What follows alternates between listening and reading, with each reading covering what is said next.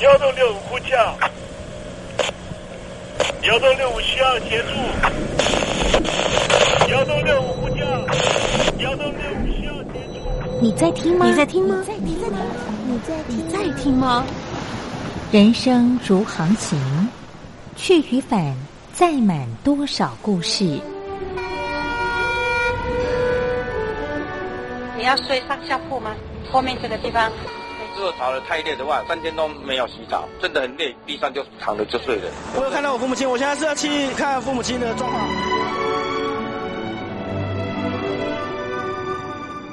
聆听故事湾，让每个故事找到属于自己的码头。我到了那儿以后，我们就往妈妈家去。我一到那边，就感觉我妈妈已经她能够活活下来都不容易，我知道。她没她没跟我讲，我也不敢问。好好苦。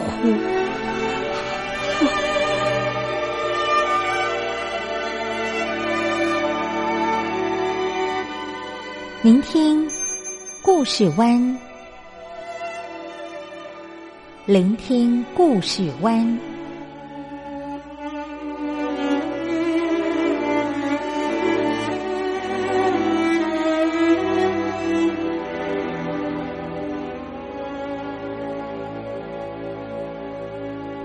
故事总有一个停泊的港湾。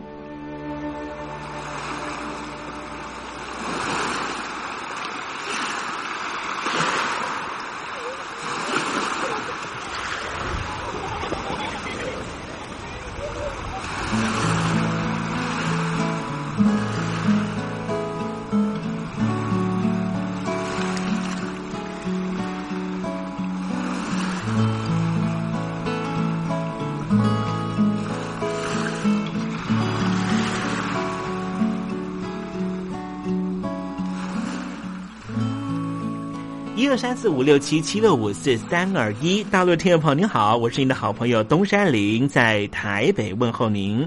正在为您进行的栏目就是聆听故事湾，一二三四五六七七六五四三二一，全年无休，每天在空中为您服务。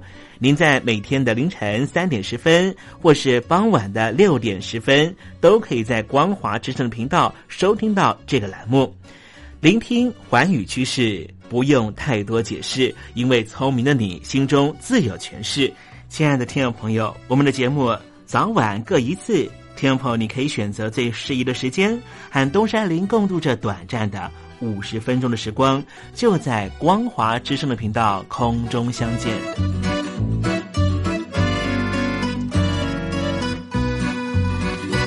听众朋友，收听聆听故事湾东山林的节目，到底能够听到什么样的内容呢？尤其啊，我们寰宇全世界焦点放到神州大陆啊，光是整个中国大陆呢，就有将近九千家不同的大大小小的电台了。我们的节目到底有什么不一样的地方呢？嗯，让东山林自吹自擂一下吧。宫中频道何其多，赵钱孙李挺能说，热点评议上直播，仔细听来差不多。直播室外领导多，你说他能怎么说？开场才说茶黑窝，碰上兔狼不敢摸。主播低头翻翻稿，导播左右反复搓，小男孩子泪婆娑。好了好了，都别说，且听东山林怎么说。东山林不是红太狼，也不是那喜羊羊，青青海上一叶舟，才能自在自在说。客官呐、啊，你拉把椅子随便坐，袒胸露背床上卧，怎么自在怎么做，就当这是自己家，自己家。睁大眼睛 ，show time！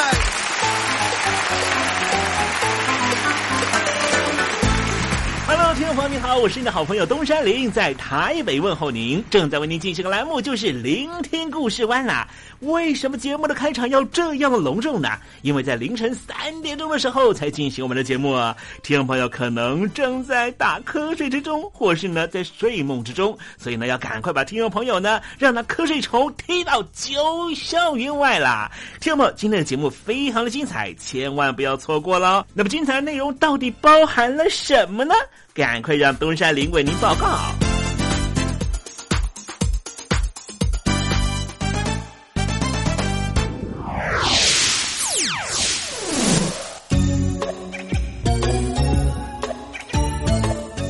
星期一，星期一，猴子穿新衣。最近台湾的有家公司啊，叫做大同公司了哈啊，这是一家呢台湾的百年企业啊。可是呢，因为这个血统的关系啊啊，所以呢，当时他们的这个董事长呢过世之后呢，让家族呢陷入了一个啊血统相争的情况哈、啊，兄弟阋墙啊。因为董事长呢有这个所谓的大房跟二房了哈啊，一开始的时候呢，董事长就说呢，哎，要交接给他的大房的大儿子哈、啊。可是因为呢，董事长哈、啊、这个一直呢呃健在着哈。所以使得呢，他的这个呃大房的大老婆的这个儿子呢，虽然说名为总经理，可实际上呢，他一直呢也没有啊任何施展的空间。后来父亲呢撒手归天之后呢，他突然之间要来接这个大的集团呢，哎呀，变得不知道该如何是好。结果呢，就变成他的老婆啊，就是呢所谓的大房的这个呃大公子的媳妇儿来掌控这个大同集团呢、啊。那因为这媳妇儿呢跟二房的这些亲戚啦、啊、也不是太信任，也不是太熟，所以呢就把他的这个啊哥哥弟弟啊姐姐妹妹了哈，就姓郭的通通都带进来了哈，所以呢就变成了所谓的叫做外戚干政了哈。我现在介绍这些事情呢，你有没有觉得好像啊也蛮像以前封建时期的呃这一些啊所谓的呃皇帝的情节啊？我在想哈，为什么呢？这个会是这样的景况呢？尤其大同集团呢，几乎呢啊，这个所有的呃业外的投资都失败，现在几乎要走到被清算的命运啊。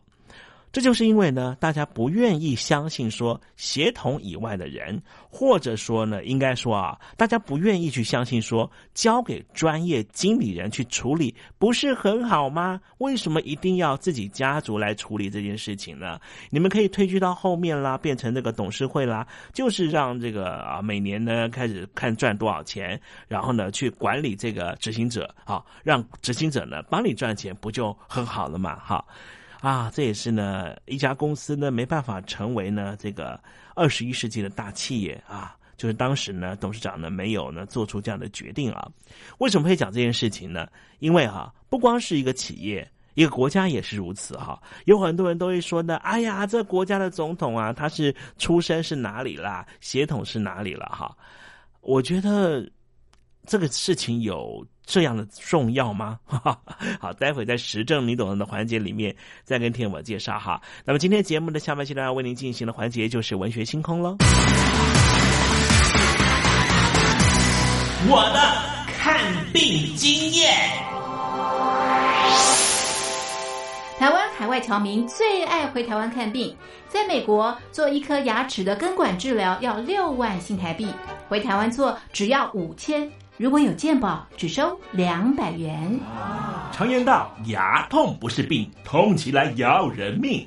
大陆网红王老 Q 有回牙痛想看牙，没想到王老 Q 住在浙江第二大城宁波，看个牙也得等上一整天。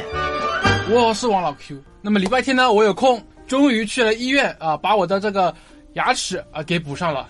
我发现一个问题，就是我家这边啊，乃至市中心的一些医院啊。这个医疗资源还是非常紧缺的。我礼拜六就去挂号了，然后突然发现，哎，这个号挂不上，因为有个医生请产假了啊，所以导致人手更少了。礼拜六的话就没有人上班啊，只能礼拜天去。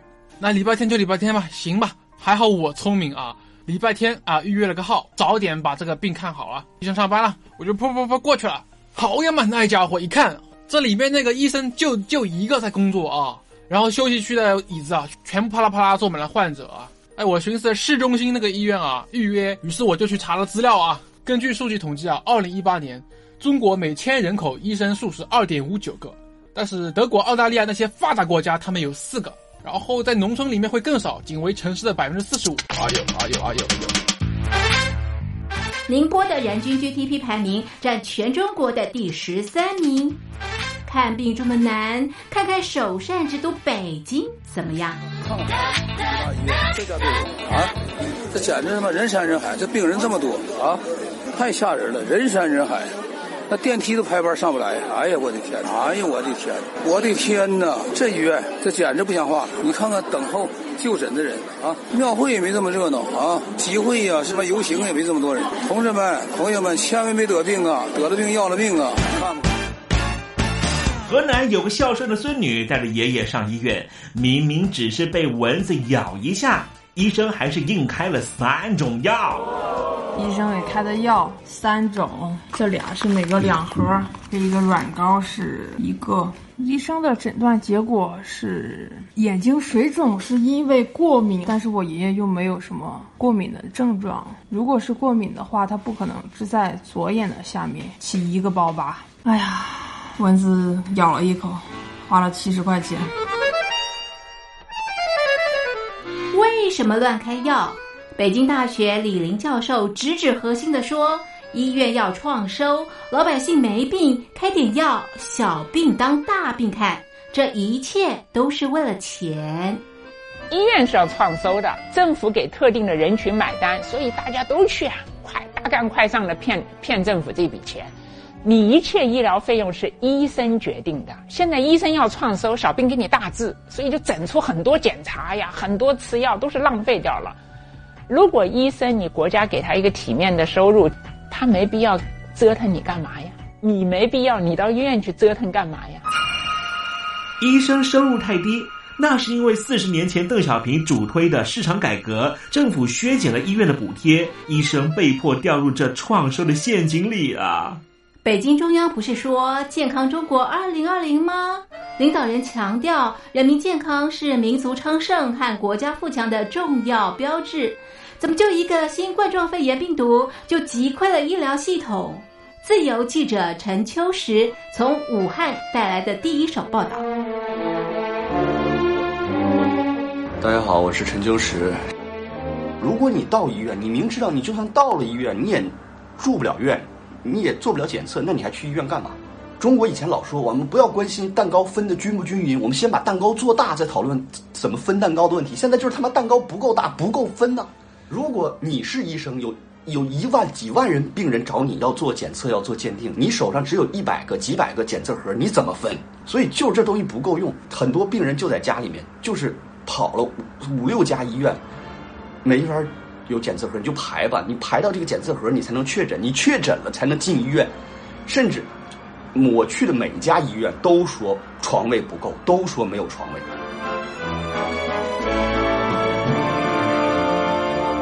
这一次我们暂时战胜了新冠状病毒，趁着下一场病毒还没有来之前，一起解决医疗问题吧。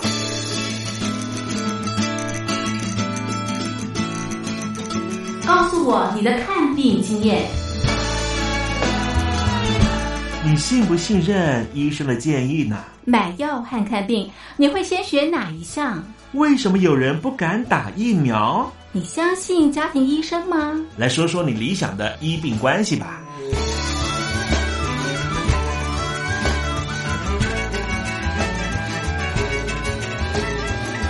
把你的想法写下来，寄到台北邮政一千七百号信箱，或是寄到 lily 三二九小老鼠 ms 四五点 highnet 点 net。我们会抽出十份可以让你穿越屏障、吸取新知的知识接收器，让你充分感受到学海无涯、万分自由的喜悦。告诉我你的看病经验。现在，请习近平同志讲话。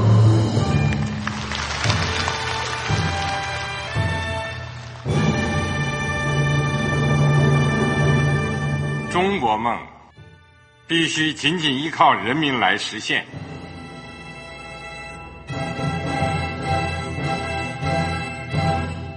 好国民得关心家事、国事、天下事。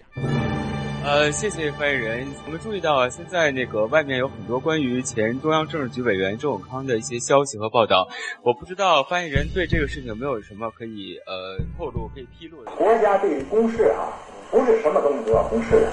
我只能回答成这样了，你懂的。作为天津市来说，每年要偿还的这个公路建设的贷款量有多大？哎，这个。好国民得回避时政敏感议题，因为他这个这个事我就不好再说太细。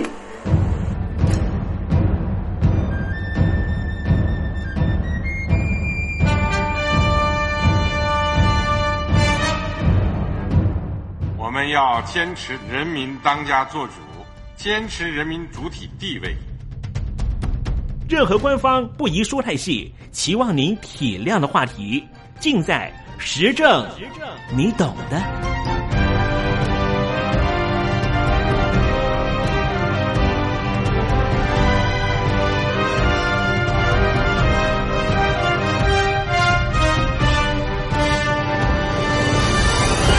我只能回答这样了，你懂的。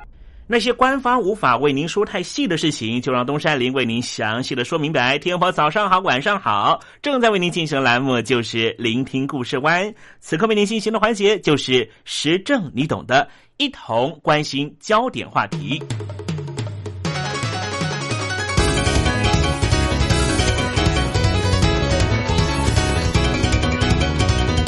协同论在一九四九年中共建政之后的一段很长的时期都是主流论述，不过在改革开放之后不再讲求协同论。当然听众朋友可能会觉得一些高官的子弟仍旧把持着重要的经济命脉，这倒是另外一层协同论的讨论了。今天东山林想跟听众朋友谈谈非洲的总统协同争议。非洲的加蓬总统戈邦，他有一名非常漂亮的妻子，他的妻子叫做西尔维亚，被称为是非洲最美的第一夫人。她曾经是卡麦隆联合共和国的公主，喜欢 Chanel 这些高级的欧洲品牌，也曾经在法国学过经营管理。她的老公也在法国念书，就是加蓬的总统。加蓬以前是法国的殖民地，所以加蓬的国外企业大多都是来自于法国。加蓬这个国家因为低人口密度，加上丰富的自然资源，有很多外国的个人投资，帮助加蓬成为这个区域最繁荣的国家。加蓬这个国家，他们的人类发展指数可以说是撒哈拉沙漠以南非洲国家最高的。加蓬对外奉行不结盟政策，和世界多数国家保持良好的外交关系，包含了美国、法国、英国、北京当局和俄罗斯莫斯科当局。在二零一零年一月到二零一二年十二月，加蓬是十五个联合国安全理事会成员国之一。加蓬在解决中非地区的冲突常常扮演关键角色。加蓬也是中非国家经济共和体维和使命提供维和部队的重要来源，并且也是联合国在中非共和国维和使命的一部分。加蓬曾经直接介入查德、中非共和国、刚果共和国、安哥拉和前扎伊尔的调解工作。加蓬这个国家的原油产量大约是占加蓬出口额的 百分之八十， 以及国家收入的 三分之二。加蓬的木材交易大约是全球比重的 百分之八。 到目前为止，中国大陆是加蓬最大的木材销售单位， 百分之五十七 的木材都是出口到中国大陆，其次就是原来的殖民母国法国。而加蓬首要的出口贸易伙伴是美国、中国大陆和俄罗斯，进口来源国首要的就是法国。然而，东山林听到最新的消息，说这加蓬总统邦戈将要逐步的收紧工业原物料的出口，计划在二零二零年之后不再出口初级原料。换句话说，加蓬希望能够建立自己的制造产业。目前已经有不少的国际投资公司在加蓬开设出口加工区，例如新加坡的国家基金。加蓬的现任总统全名叫做阿里邦戈翁丁巴，他在二零零八年接下父亲总统职务之后，就一直受到抨击，有人质疑他根本不是父亲的孩子。二零一四年年末的时候，加蓬的反对团体突然收到了一份重要情资，说是邦戈曾经伪造出生证明，他根本不是前任总统哈吉奥马尔邦戈的亲生小孩，而是另外一个外国人生的小孩。如果属实的话，邦戈将从总统被取消资格，因为根据加蓬宪法是不允许外国人的子女成为总统、成为领导人的。邦戈的父亲叫做哈吉奥马尔邦戈，是从一九六七年开始担任总统，直到去世，也就是二零零九年。因为他在政治和经济上面有长足的贡献，所以被加蓬的平民老百姓命名成为革新之父。不过他也被批评是国库通家库，个人财产就高达了一百三十亿美元。而现任总统阿里邦戈翁丁巴就继承了父亲的所有遗产。二零一四年十一月，反对党组织了游行活动，最终加蓬的高等法院要求邦戈总统必须要提供出生证明做验证。而邦戈事实上并不是唯一一个被质疑的非洲总统。布吉纳法索总统、乌干达、刚果的总统也一样被怀疑到底是不是本国人，而邦戈总统当然不会就范。先前美国总统奥巴马到了欧洲访问的时候，美国方面国务院就宣布不会出示任何的出生证明，当时所指的对象就是邦戈总统的出生证明。因此这个问题在加蓬这个国家仍旧会持续的闹下去。加蓬共和国位在非洲中部的西海岸地区，直到一九六零年八月才宣布独立。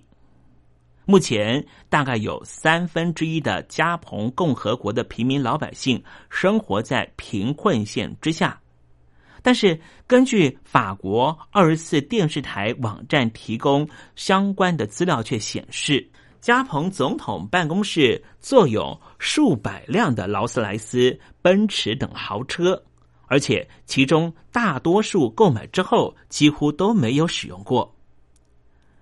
这家法国的电视台获得了一份二零一零年一月以来加蓬总统办公室通过了一家公司，这家公司是瑞典的公司下了订单，而这一份总计一千四百八十多万欧元的订单中，有二十九辆豪华轿车，其中包含了两辆迈巴赫 六二 S 的轿车，以及两辆劳斯莱斯幻影轿车和两辆劳斯莱斯幽灵轿车。这份合同并没有显示每购买车辆到底是在哪个场合下使用，而且是由谁使用。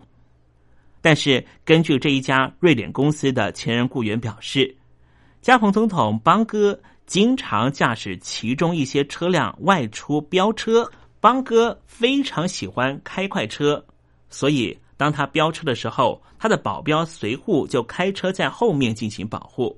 这个消息已经获得了加蓬内部消息人士的确认。二零一二年，邦戈总统和其他政府部门所持有的部分豪华车辆就停在总统办公区的停车场里面，同时还有其他四百多辆豪华轿车停在这里。这些车是在现任总统邦戈和他的父亲任内购买的，他的父亲统治加蓬这个国家长达四十一年之久，直到二零零九年去世。法国这家电视台还在网站上面公布了将近三十张停在停车场内部的部分豪华轿车的照片。二零一二年，加蓬总统办公室所在地还增设了 V I P 区域，这个区域全部由购买意大利的法拉利产品作为装饰，其中就包含了一辆 F 一 赛车以及价值六千欧元的大型头盔。根据瑞典这家公司的雇员介绍，还有些总统办公室的豪华轿车停在其他的地方，包含总统家里面。作为非法资产调查的一部分，法国政府正在调查邦哥的随从被指出在法国驾驶豪华轿车这件事，而这些车辆据说都是在法国购买，但是花的却是加蓬纳税人的钱。如此奢华的生活方式并不是从邦哥这里开始的，他的父亲向来以品味昂贵著称，这对父子非常喜欢花纳税人的钱。但是非常讽刺的是，在二零一四年一月份的时候，现任的邦哥总统还发起了大规模的所谓反贪腐的行动，控制政府的开支，遏制过去的不正歪风。听众朋友，东山林今天跟您介绍这样的故事，你心里头会不会有一些对照组在心中隐然成型呢？而这些隐然成型的人到底是谁呢？是俗称宝宝的总理吗？还是其他人呢？待会东山林跟听众朋友谈谈，加蓬这个国家和华人是颇有渊源的。听众朋友，您正在收听的节目是《聆听故事湾》，欢迎您写信到台北邮政一七零零号信箱，台北邮政幺七零零号信箱。和东山林联系，东山林就是东边的山里有只麒麟的东山林，东山林等候您的来信哦。今天在节目里面，东山林跟您介绍中非一个国家叫做加蓬。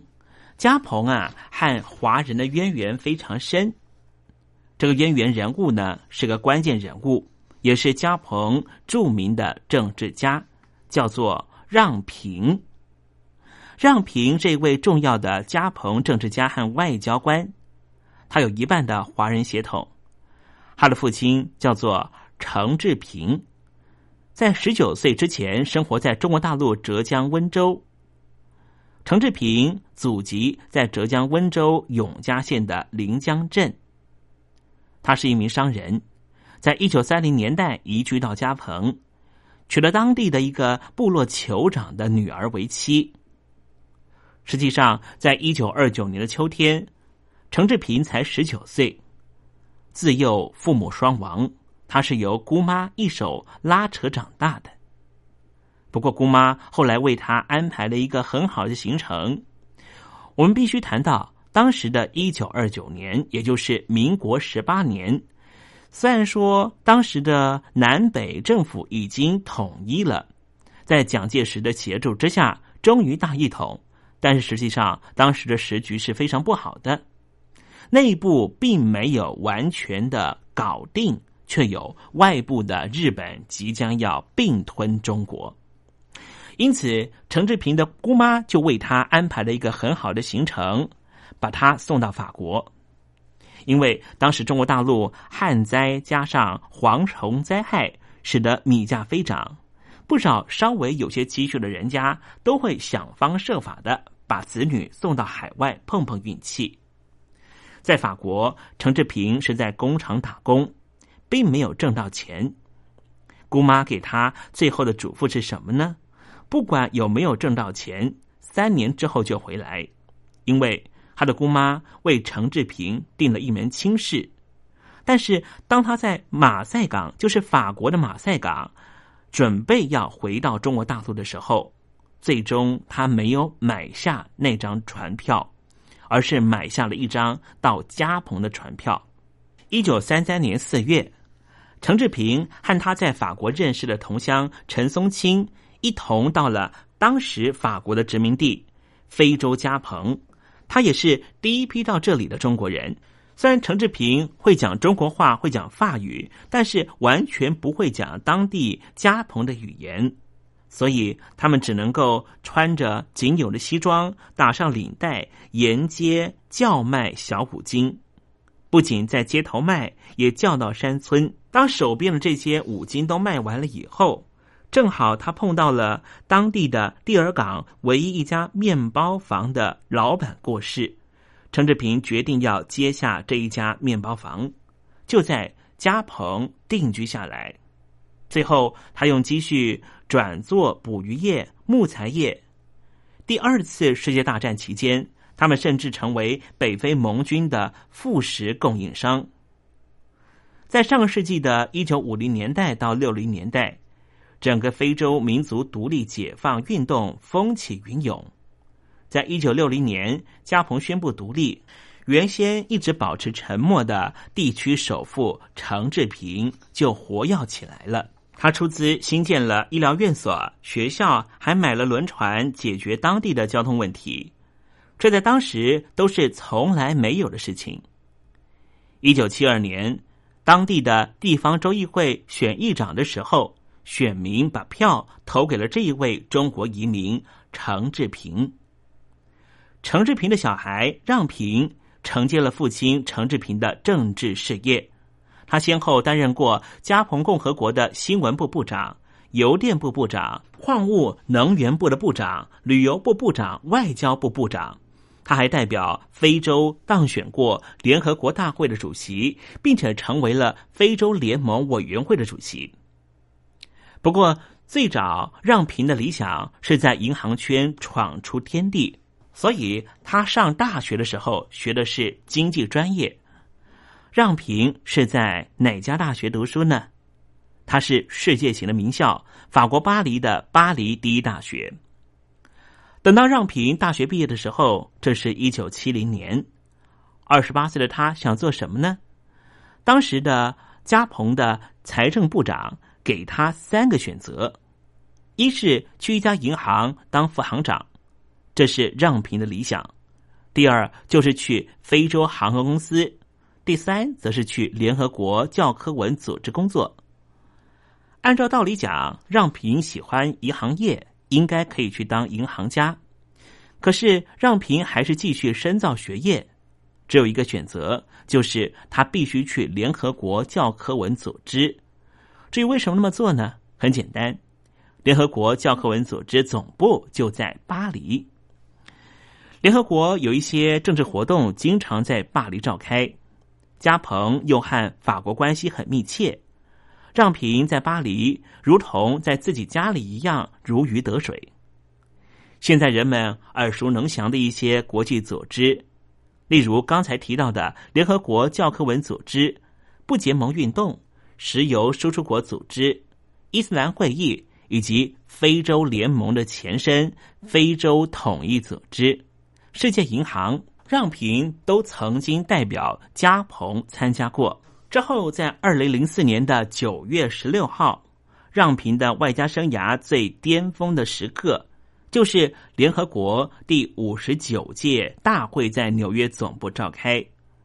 当时担任加蓬外长的让平当选新一届的联合国大会主席，让平对这样的荣誉感到十分光荣。他说，当选联合国大会主席是我一生中最大的荣耀。听众朋友，你还记得吗？二零零五年的时候，日本、印度、德国和巴西四个国家组团要求成为联合国安全理事会的常任理事国的事件。非洲是一个大票仓，四个国家都在争取非洲的支持，但是非洲提出的条件是让非洲拥有两个常任理事国席位和两个非常任理事国的席位，闹得不可开交。当时让平就担任联合国大会的主席，他负责这件事情。但是因为他是非洲人，天平自然也多多少少的向非洲倾斜一点。当时有非洲的外交家就评论说，球踢给了让平，就看让平怎么把球踢出去。让平为了非洲利益积极奔走，他也得到大多数的非洲国家的拥戴和支持，甚至可以说让平是非洲加纳籍的联合国秘书长安南以外最拥有国际知名度的非洲政治家。而这位人物，他有一半的血统来自于中国。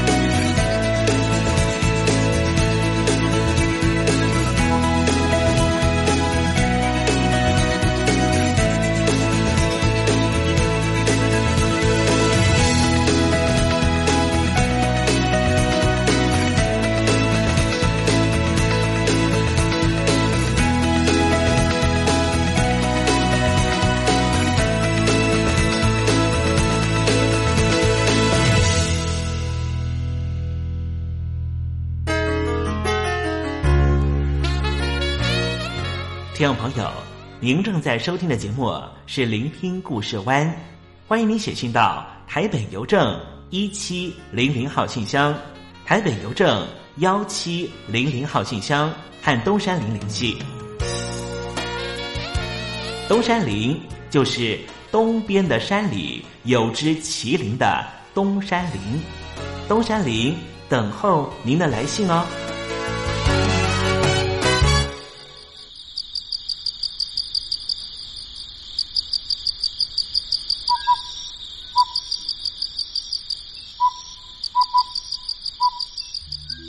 文学有着教化移情的作用。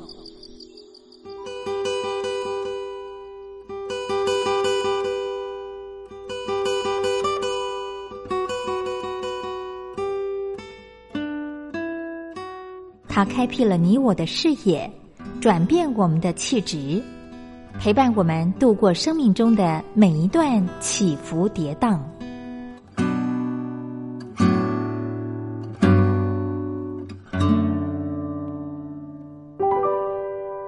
东山林邀请您一同进入文学星空。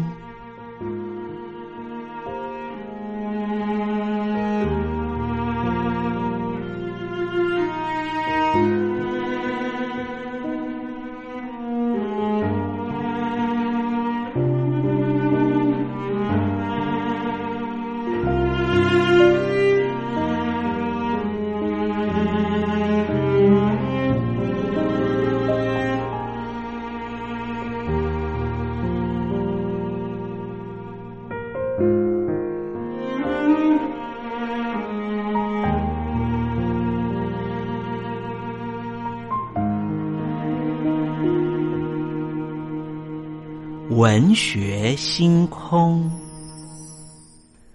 文学带给我们的不是抽象艰涩的僵化信条，而是活生生的生命经验。听众朋友您好，我是东山林，跟着我一起推开作家的人生画卷，试着找出属于我们自己的人生启示吧。今天为听众朋友介绍的文学巨著就是小仲马的《茶花女》。之前我们在节目里面曾经介绍过法国的文学作家大仲马，而小仲马是谁呢？他就是大仲马的私生子。小仲马是法国很重要的小说家和剧作家，但是就是因为他的身世，使得他不但受到心灵上的创伤，也使他幼年饱受到讥讽和歧视，因而他的愤世嫉俗就转化成为创作的原动力，对于社会被压迫者的同情形成他作品最重要的主题。一八四八年问世的《茶花女》是小仲马的成名作，四年后这部小说改编成为戏剧上演，造成法国的轰动。之后小仲马就顺势转向戏剧创作，包含了《金钱问题》、私生子、放荡的父亲、欧伯雷夫人的见解等等二十多部作品，其中有若干作品曾经引起非议。小仲马的戏剧意图呈现十九世纪后期巴黎的都会生活面，爱情、婚姻、家庭问题则是他主要的素材。小说《茶花女》是法国文坛由浪漫主义跨入批判现实主义的过渡期的作品，而剧本版的《茶花女》则是启发了后来许多的生活剧作者。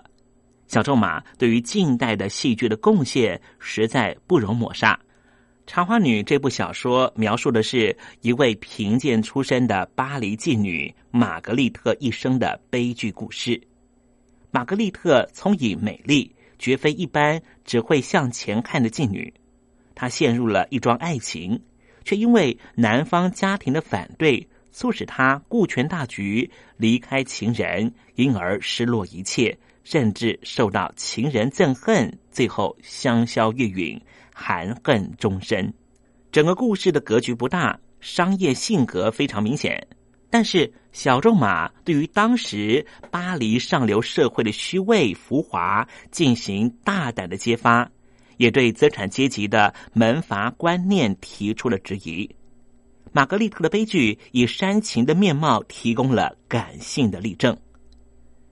值得一提的是，小仲马在小说创作的数量上远远逊于他的父亲大仲马，但是《茶花女》一书无论在叙事手法、人称观点以及时空结构各层次都有巧妙的布局，是商业化情节之外值得称道的艺术经营。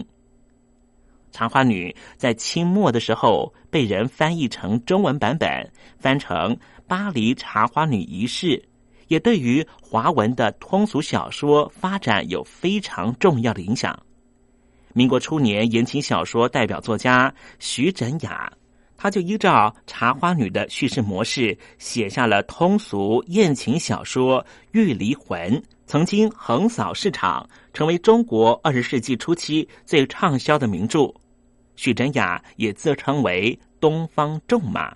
而对于民国初年所谓的鸳鸯蝴蝶派小说作家群，像是张爱玲之类的作家，小仲马的《茶花女》无疑是一个现成的取法范本。好了，听众朋友，今天的文学星空为您点亮的文学名著就是小仲马的《茶花女》，希望听众朋友能够拨冗阅读。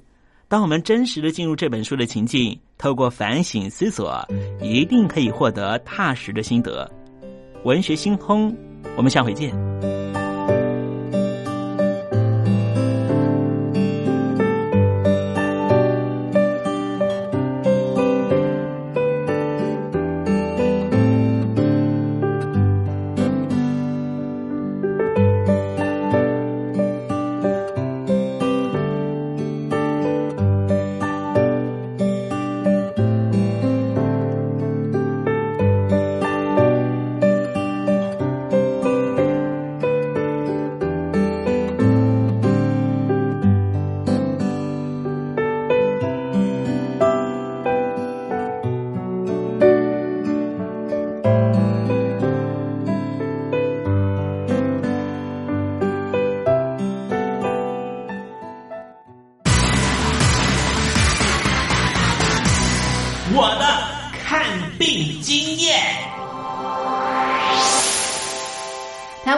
侨民最爱回台湾看病，在美国做一颗牙齿的根管治疗要六万新台币，回台湾做只要五千，如果有健保，只收两百元。常言道，牙痛不是病，痛起来要人命。大陆网红王老 Q 有回牙痛想看牙，没想到王老 Q 住在浙江第二大城宁波，看个牙也得等上一整天。我是王老 Q， 那么礼拜天呢，我有空，终于去了医院啊，把我的这个牙齿啊给补上了。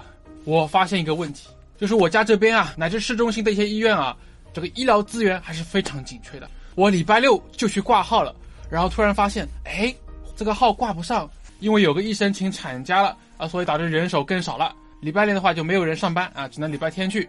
那礼拜天就礼拜天吧，行吧。还好我聪明啊，礼拜天啊预约了个号，早点把这个病看好了。医生上班了，我就噗噗噗过去了。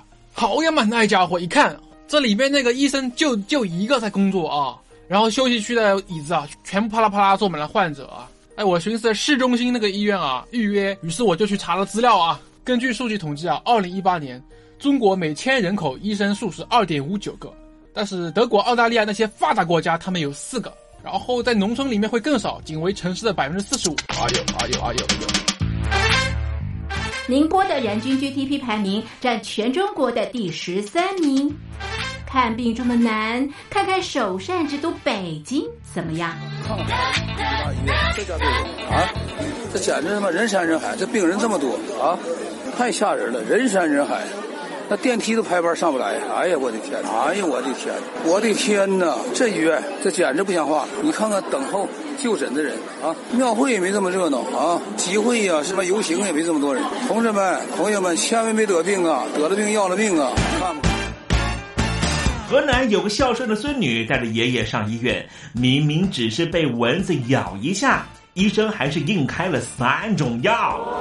医生给开的药三种，这俩是每个两盒，这一个软膏是一个。医生的诊断结果是眼睛水肿是因为过敏，但是我爷爷又没有什么过敏的症状，如果是过敏的话，他不可能是在左眼的下面起一个包吧。哎呀，蚊子咬了一口，花了七十块钱。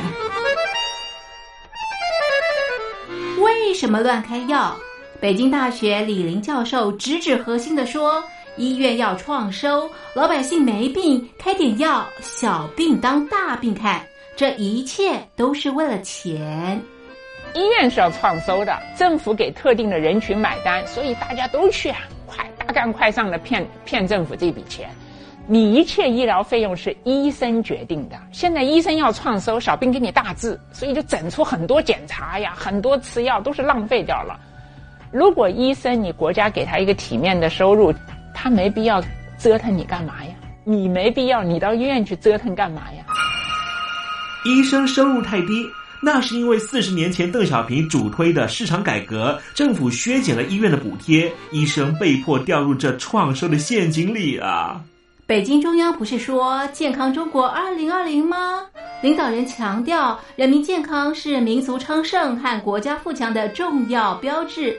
怎么就一个新冠状肺炎病毒就击溃了医疗系统？自由记者陈秋实从武汉带来的第一手报道。大家好，我是陈秋实。如果你到医院，你明知道你就算到了医院，你也住不了院，你也做不了检测，那你还去医院干嘛？中国以前老说我们不要关心蛋糕分的均不均匀，我们先把蛋糕做大，再讨论怎么分蛋糕的问题。现在就是他妈蛋糕不够大，不够分呢。如果你是医生，有有一万几万人病人找你要做检测，要做鉴定，你手上只有一百个几百个检测盒，你怎么分？所以就这东西不够用，很多病人就在家里面，就是跑了五五六家医院，没法有检测盒，你就排吧，你排到这个检测盒你才能确诊，你确诊了才能进医院。甚至我去的每一家医院都说床位不够，都说没有床位。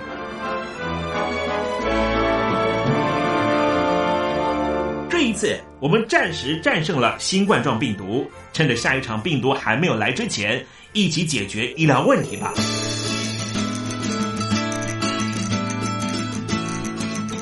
告诉我你的看病经验，你信不信任医生的建议呢？买药和看病，你会先选哪一项？为什么有人不敢打疫苗？你相信家庭医生吗？来说说你理想的医病关系吧。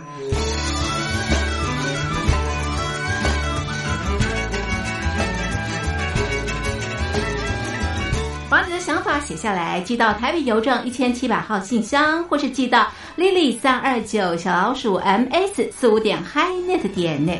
我们会抽出十份可以让你穿越屏障、吸取新知的知识接收器，让你充分感受到学海无涯、万分自由的喜悦。